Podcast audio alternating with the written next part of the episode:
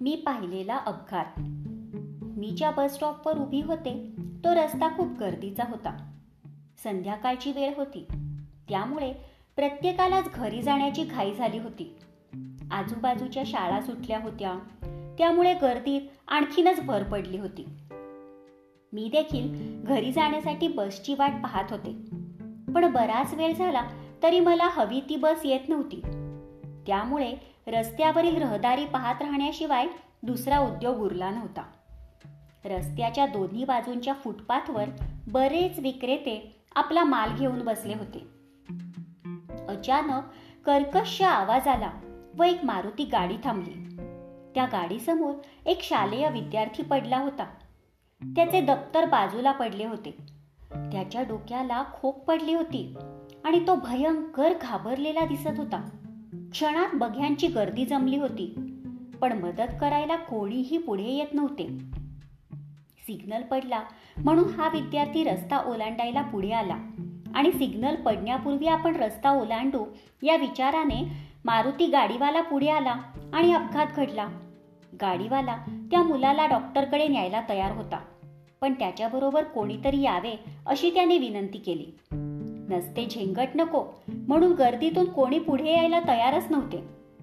अशा वेळी मी त्याला म्हणाले चला मी येते तुमच्याबरोबर अपघात झालेल्या त्या मुलाचे नाव होते सुदीप खरे. आम्ही सुदीपला डॉक्टरकडे नेले. डॉक्टरांनी त्याच्या जखमेवर औषधोपचार केले व त्याला कॉफी प्यायला दिली. तेव्हा त्याला जरा बरे वाटले. या अपघाताबाबत मोटार चालक व तो विद्यार्थी दोघेही म्हणत होते माझी चूक झाली. माझी चूक झाली.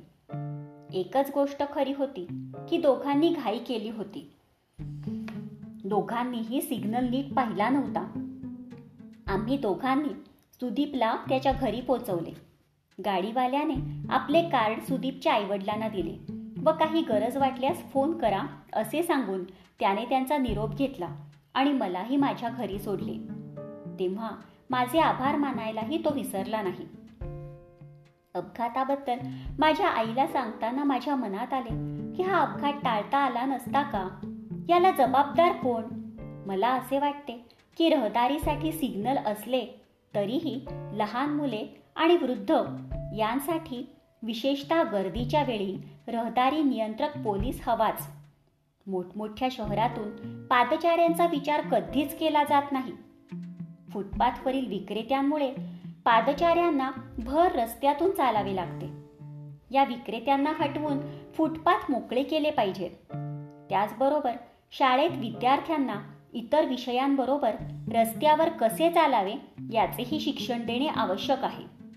थांबा पहा आणि मगच पुढे जा हा मंत्र त्यांना द्यायला हवा.